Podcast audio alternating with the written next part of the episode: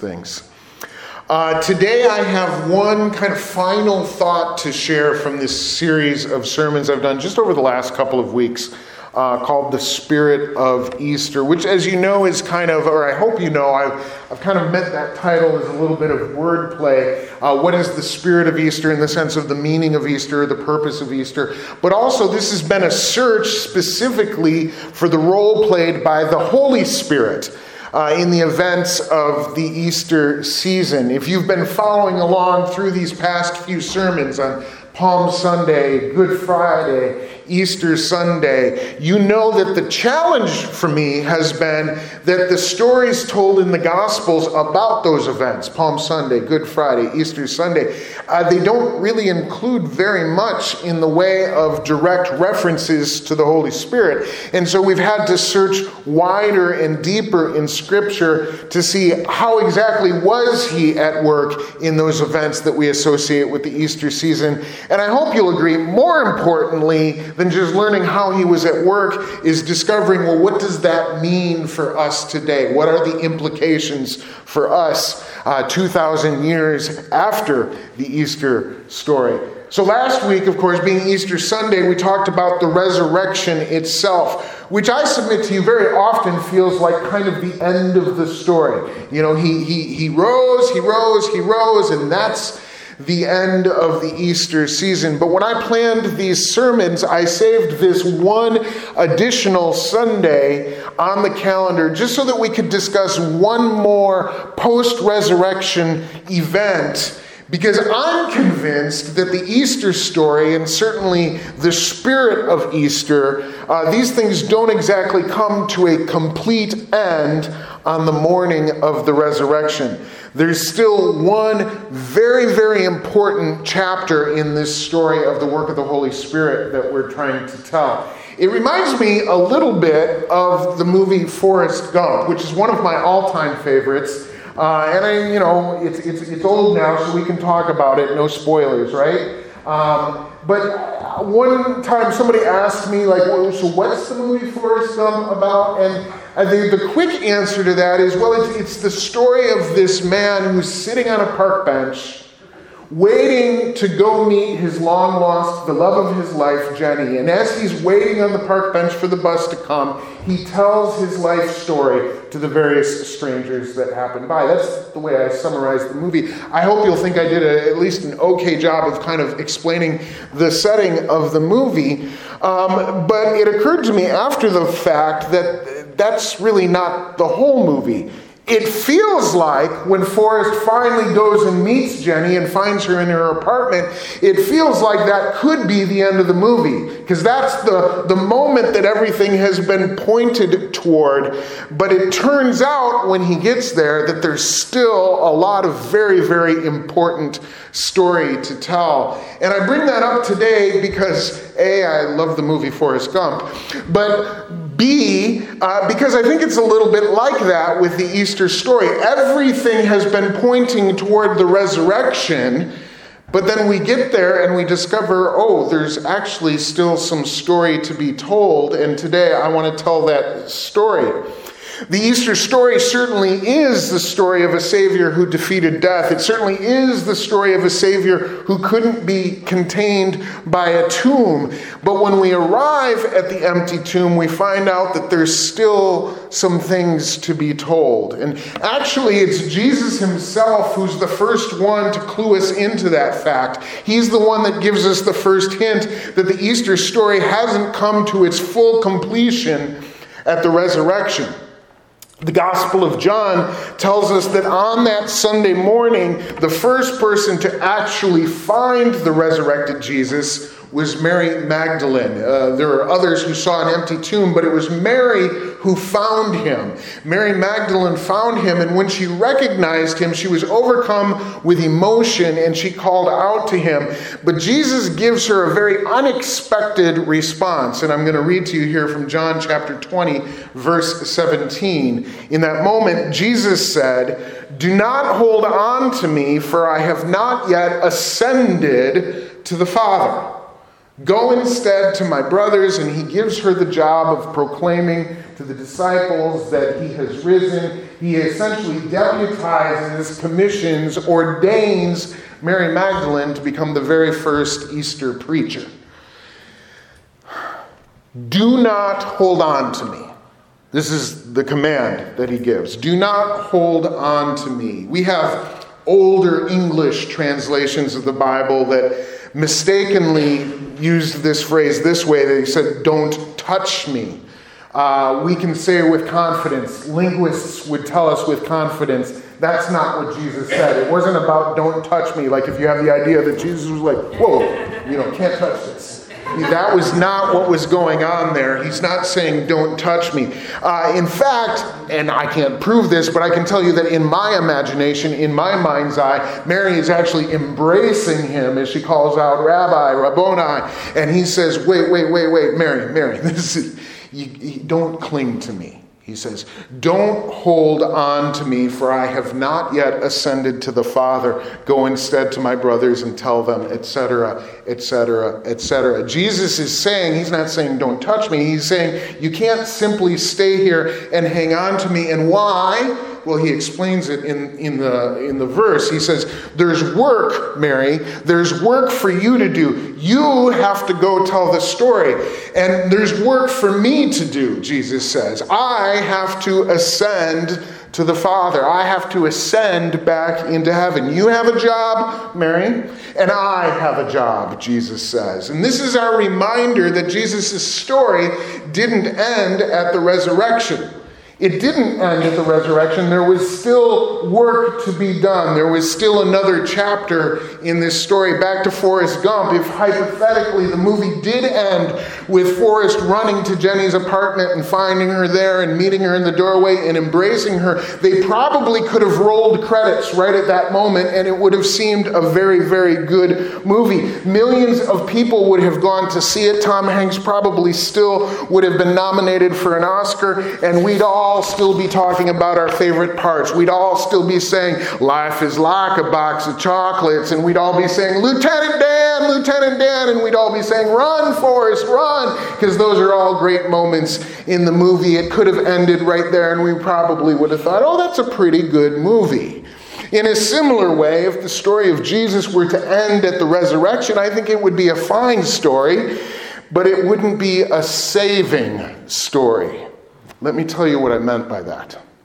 As incredible as the resurrection of Jesus was, let's remember it wasn't unique. Other people throughout history have been raised from the dead, and the Bible tells many of their stories. Jesus himself raised Lazarus from the dead, he raised Jairus' daughter and others from the dead. Before the time of Jesus, in the Old Testament, we read stories involving prophets like Elijah and Elisha, both of whom prayed, pe- prayed for people who were raised from the dead. And then after the time of Jesus in the New Testament, in the era of the apostles, we have accounts of people being raised from the dead. And let's not limit this to what the Bible says. Let's just talk about real life and modern times. Yes, there are always skeptics, but we have plenty of stories of people who we thought were clinically dead, be it in a religious context or maybe even in the operating room who inexplicably begin breathing again. Inexplicably, their hearts begin beating again. But here's the thing every one of those people, whether we're talking about in a faith filled context, in a religious context, in a historical context, in a contemporary context, in a healthcare setting context, it doesn't matter. Every one of those people eventually succumb once more to death. None of them defeated the grave, they only delayed the grave. They all end up dying again. Are you encouraged yet? you never leave. Not Jesus, though.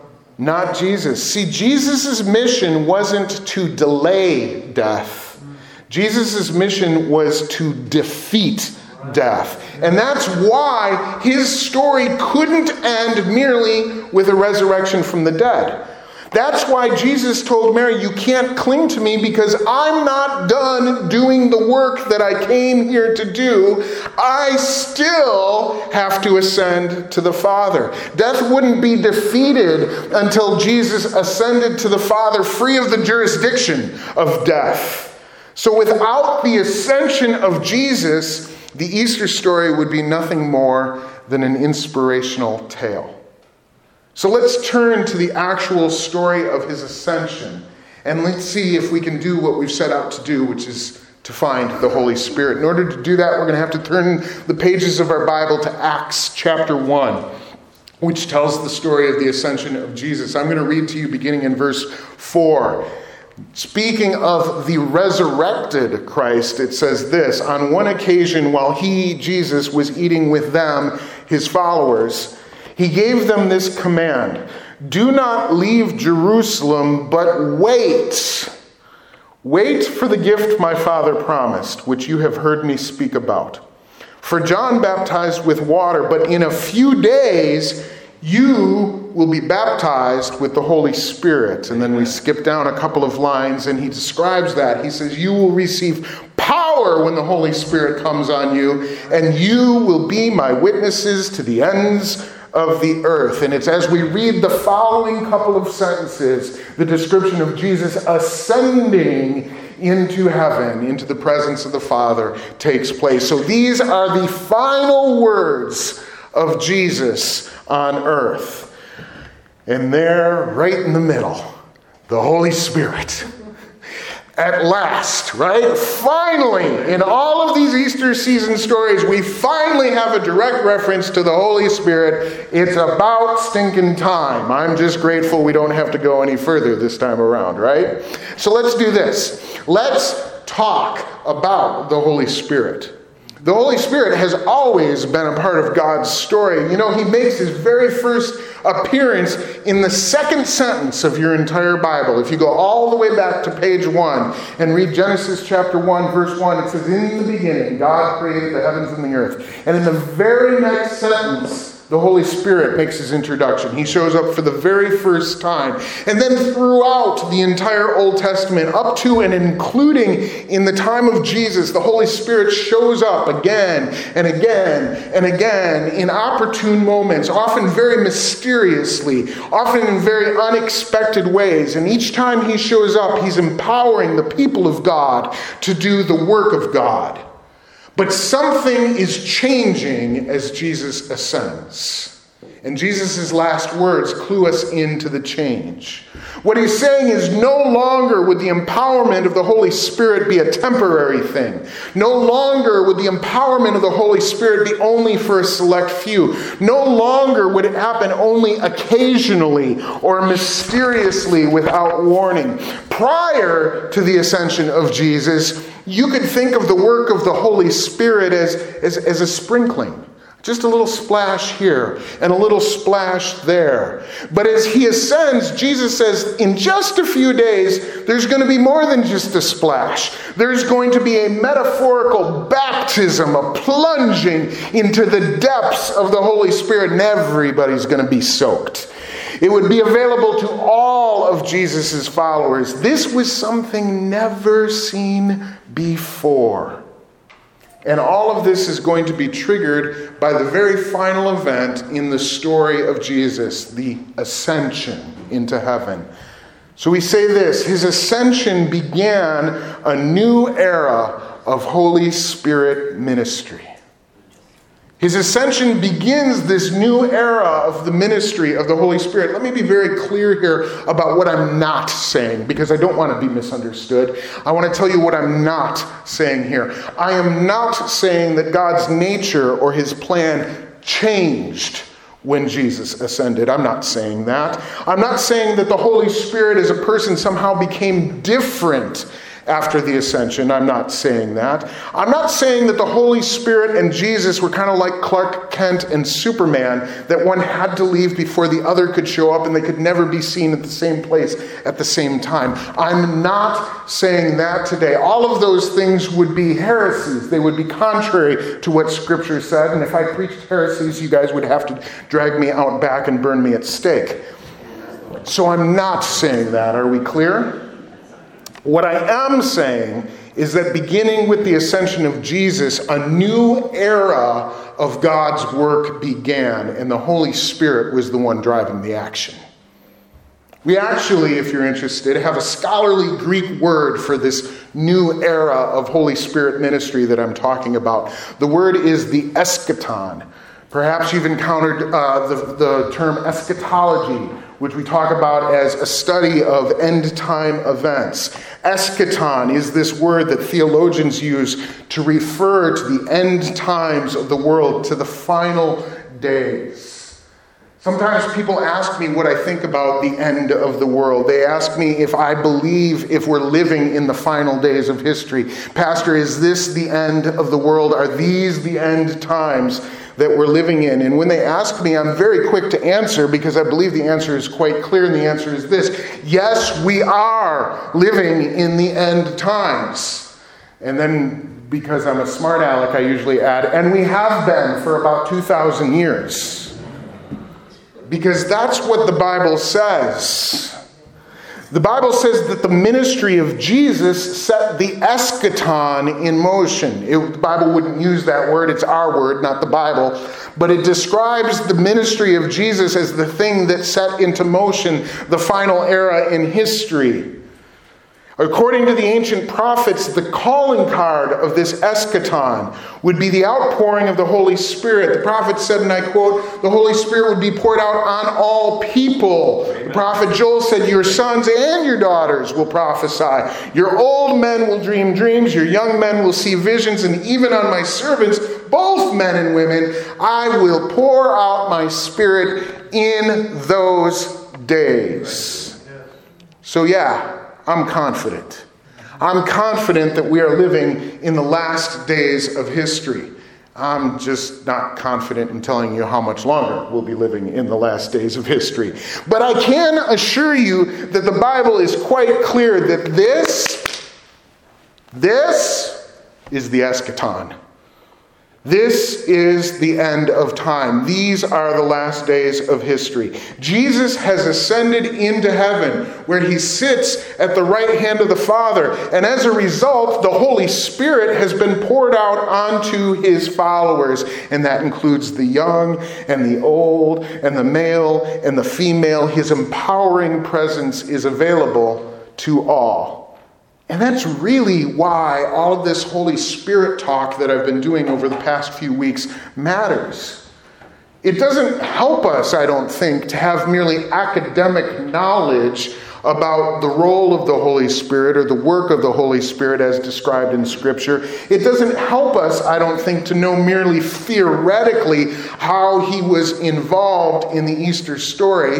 You're not likely to ever go on Jeopardy, and if you do, I doubt it'll be a category. Knowing only gets us so far, it never really transforms us on its own. No, there's a different reason to talk about these things. There's a better reason to talk about these things. There's a more important reason to learn what God's Word says about the Holy Spirit. And then once you've learned it, Spend the rest of your life reminding yourself again and again and again of what the Word says.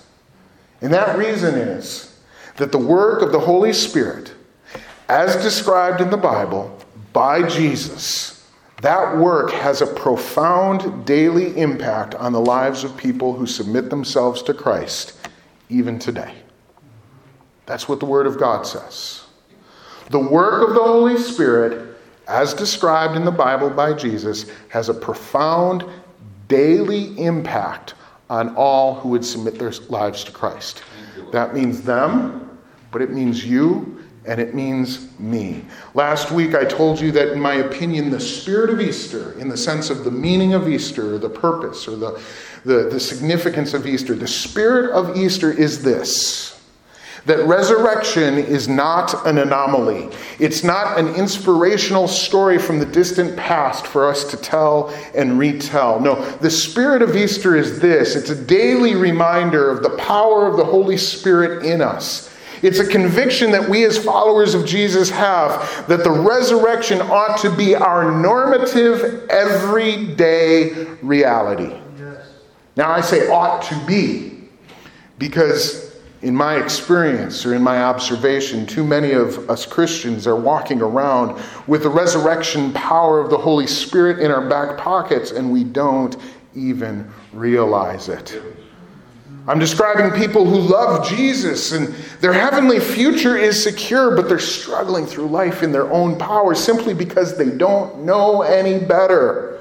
They ought to be living in resurrection power, but they haven't made the connection between what they know about the story of Jesus in the past and what God has available to them in the present. I had almost perfect vision for my entire life. Right? I, I, I just, I was one of those people blessed with 2020. And then I got into my mid 40s. And I discovered that I couldn't read the fine print anymore. So a few years back, I picked up a pair of readers over the counter at Walgreens, and those really helped. And so for the last several years, I've been using my readers when I have to read. And then Last year, I recognized that I was needing my readers for a lot more than just reading. I was putting them on and off and on and off and on and off all day long. And, and all the while, I'm asking myself, why, God? Not really. So last fall, for the first time in my life, I went and had my eyes checked. I made an appointment with the optometrist and had my eyes checked, and sure enough, they said, "Yeah, you need you need some of those progressives, and thus the glasses that you've seen on my face over these past few months." They just recently had to redo them because I wasn't happy with the way they had happened the fir- or the, the way they had written the prescription the first time. But here we are, and I'm learning, I'm growing, I'm being shaped. I'm a work in progress. When I made the appointment with the optometrist, they said, Do you have vision insurance? Now, Sue and I have health insurance that we've purchased through the federal marketplace, but it's a fairly basic plan. And so sadly, I said, No, I don't have vision insurance, but went had the, the appointment with the optometrist and went through everything. And then when I was done, had to pay the bill. And so they gave me the, the bill, and I pulled out my wallet. Let me do this for you here. I pulled out my wallet just like this. And I opened it up and I took out my credit card and I wept a little as they ran the credit card and I paid, I paid for my eye doctor appointment. And then it was a couple of months later that, you know, the end of the year is coming, uh, maybe six weeks later, and so it's time to redo health insurance with the, the marketplace. And so I'm going through my forms and my paperwork again to renew our plan. And what do you think I discovered? Turns out I get one free eye appointment a year. I had no idea. I had no idea. It's too late then, but I remember when I realized oh my goodness, I do have vision coverage. Basic, simple, but it would have helped. And I remember picturing just in that moment of paying at the optometrist, opening my wallet and pulling out, the, you know, the credit card, right? Millimeters, millimeters away from this credit card is my health insurance card. Millimeters away from the card that had the power to pay the bill. But I didn't know it. So I didn't grab it. And I had a bill to pay. I'm going to know better next time. but I had to pay the bill. I had to pay the bill with my own funds because I failed to recognize the power that was right there in my pocket the power that was there and available to me. But now, now I know better. Now I know I can depend upon my vision insurance. Why? Because the card is in my wallet. And in a very similar way, we can depend upon the Holy Spirit. Why? Because Jesus is on the throne. We can depend upon the Holy Spirit because Jesus is on the throne. You ask this, you say, How can we be sure that the Holy Spirit is working powerfully in our lives? Why can we be so confident of His presence with us and His work in us? Pastor, how do I know it's true? If your answer to that question is because the preacher made it sound real good and whipped you up into a frenzy, no, you've got the wrong answer. That's not why we're certain. We're certain because Jesus is on the throne Because he has ascended, we know that the power of the Holy Spirit, that the person of the Holy Spirit, that the presence of the Holy Spirit has been poured out over us, that we have been baptized into that presence because Jesus, the baptizer, is on the throne. Jesus' position on the throne of heaven is directly connected to the Holy Spirit's role as the source of power for every believer. You may not have ever thought about how those two truths are connected, but Jesus himself is the one that told us hey, those are two sides of the same coin. If Jesus is not ascended, then the Holy Spirit is not available to us, at least not in the way that Scripture describes.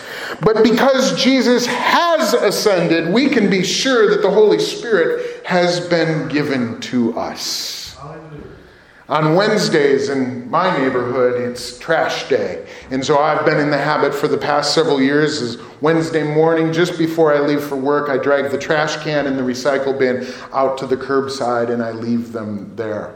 Now, recently, Sue has been working on Wednesdays as well, and she works sometimes getting home after I do, which means when I arrive home from work on Wednesday afternoon, recently, the garbage cans are still on the curb, empty now, but waiting for me to bring back in. And then a few weeks ago, I was on my way home from work, and as I pulled onto our street, I could see on the curb the garbage cans were gone. They weren't they weren't there. And I was almost certain that Sue hadn't made it home from work yet, and I was confused until I realized that God blessed me with a son. and Tyler had come home from school that day, and on his way in, like a good boy, he grabbed the garbage cans and he put them away in the garage. And so I pulled into the into the driveway and opened the garage, and Sue's car was gone, and the garbage cans were right there. And I came in, and Tyler was there working his homework and praying and singing and doing all the things that perfect children do. I got you, bro.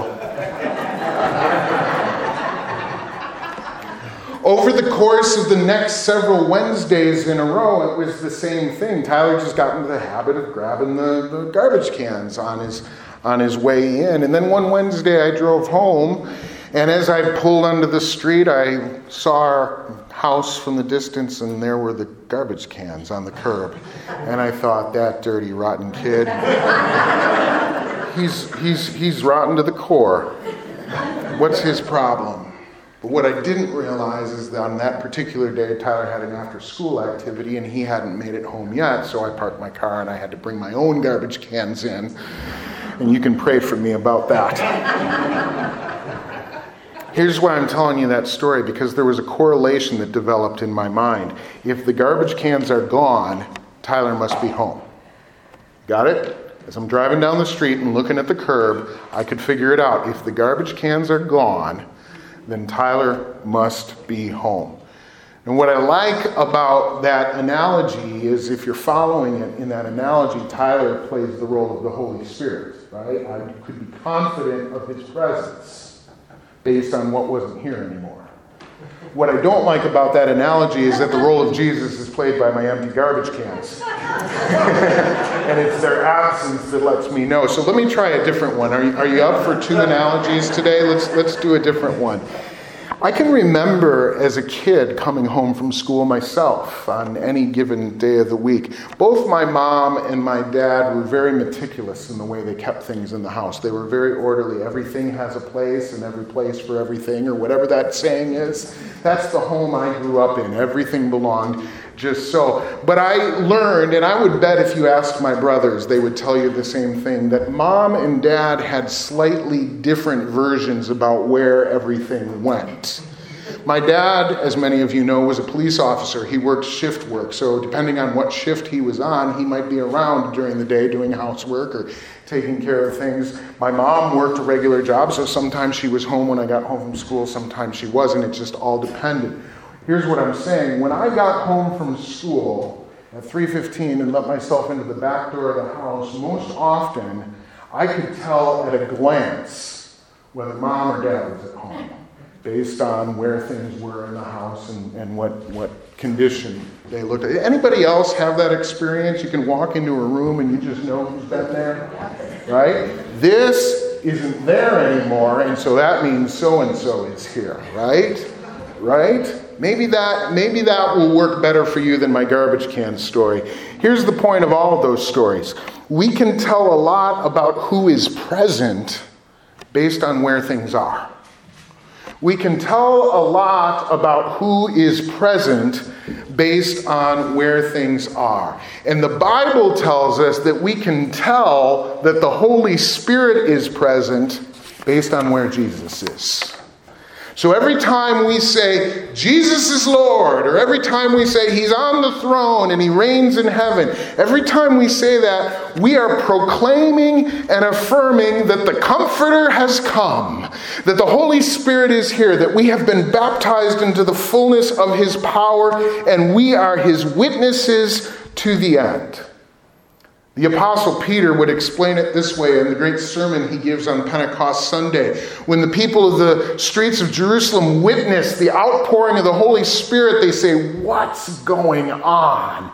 And Peter stands up and explains it to them. He tells them the story of Jesus. He says, This man who was crucified, that's what this is all about. But then in Acts chapter 2, verse 32, Peter says this God raised this Jesus to life, and we are all witnesses of it. He doesn't just mean the disciples, he means all y'all in the city saw it happen. It, it wasn't that long ago. We are all witnesses of it. But now he's been exalted to the right hand of God. He has received from the Father the promised Holy Spirit, and he has poured out what you now see and hear. What is all this Holy Spirit business going on? The people asked. And Peter said, This is because Jesus is on the throne.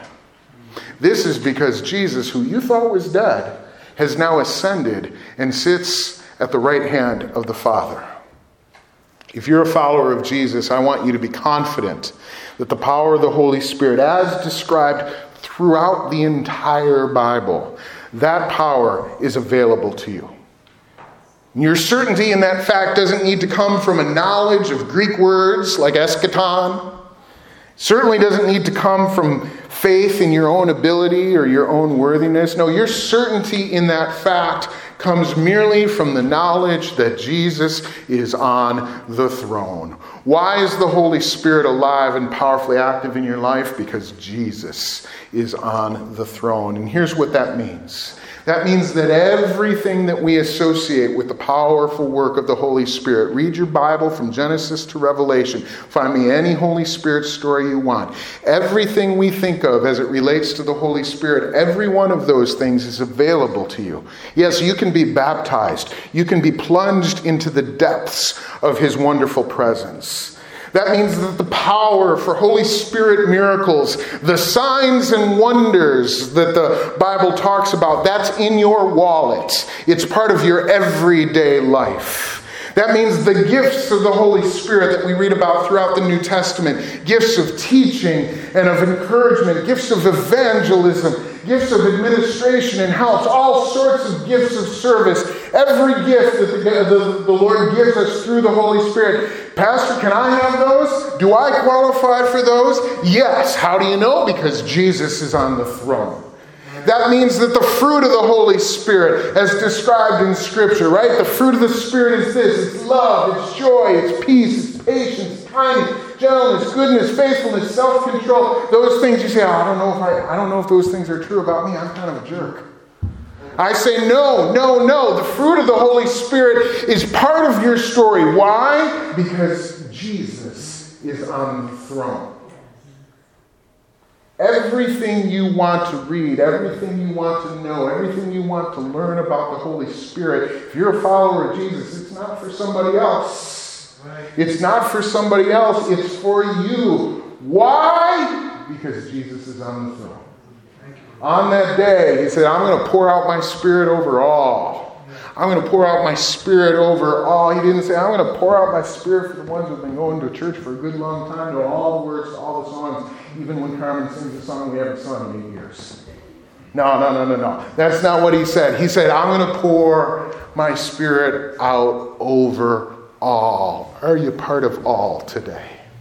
Are you part of all? Let me give you one thought in closing. Another important, powerful ministry work assignment, responsibility of the Holy Spirit is He's the one who draws us when we're far from the Lord, right? He's the one who draws us into that saving knowledge of, of Jesus. He's the one that reaches us when we're unreachable. He's the one that calls out to us when, when we can't hear, when we aren't even listening. He's the one that grabs hold of us when we're running the wrong way. He's the one that met every one of us in the filth and the dirt of our own sinfulness. When we were far from the Lord, when we were, as the Bible calls it, enemies of Christ, was the Holy Spirit that grabbed hold of us, that quickened our hearts, that enlightened our minds, and said, God saved you. That's the work of the Holy Spirit. Maybe you haven't had that experience yet. Maybe you sit here and you hear, you've heard properly everything that I've said, where I've qualified all of these promises, where I've said, for the followers of Jesus, for the followers of Jesus, this Holy Spirit power is available. And maybe you're sitting there thinking, well, that's all well and good, but let me tell you the truth, Pastor. It's not me. Because I'm far from the Lord. I'm not a follower of Jesus. I'm far from the Lord. But I'm interested. But I'm interested. Here's the thing, though. I'm a little worried. I'm a little worried that it's not me. Would the Holy Spirit make me that promise? Would the Holy Spirit reach out to me in my dirt and in my filth? Would God extend His grace this far? I'm here to tell you the answer to that question is yes. Amen. The answer to that question is yes. You're going to ask me, Dan, how do you know? And I'm going to give you the same answer I've given you all morning long. I know because Jesus is on the throne. I know because Jesus is on the throne. And he went there to pour out the Holy Spirit over all. And that means no matter how far you've run, no matter how far you've gone, no matter how opposed to the claims of Christ you've been, no matter what your past says, no matter what your condition is, no matter, no matter, no matter, no matter, no matter, Jesus, who sits on the throne, says, This promise is for you. This promise is for you. Could we close with a word of prayer together today? And as your heads are bowed, I'm just going to ask if you'd like to choose today to trust that promise.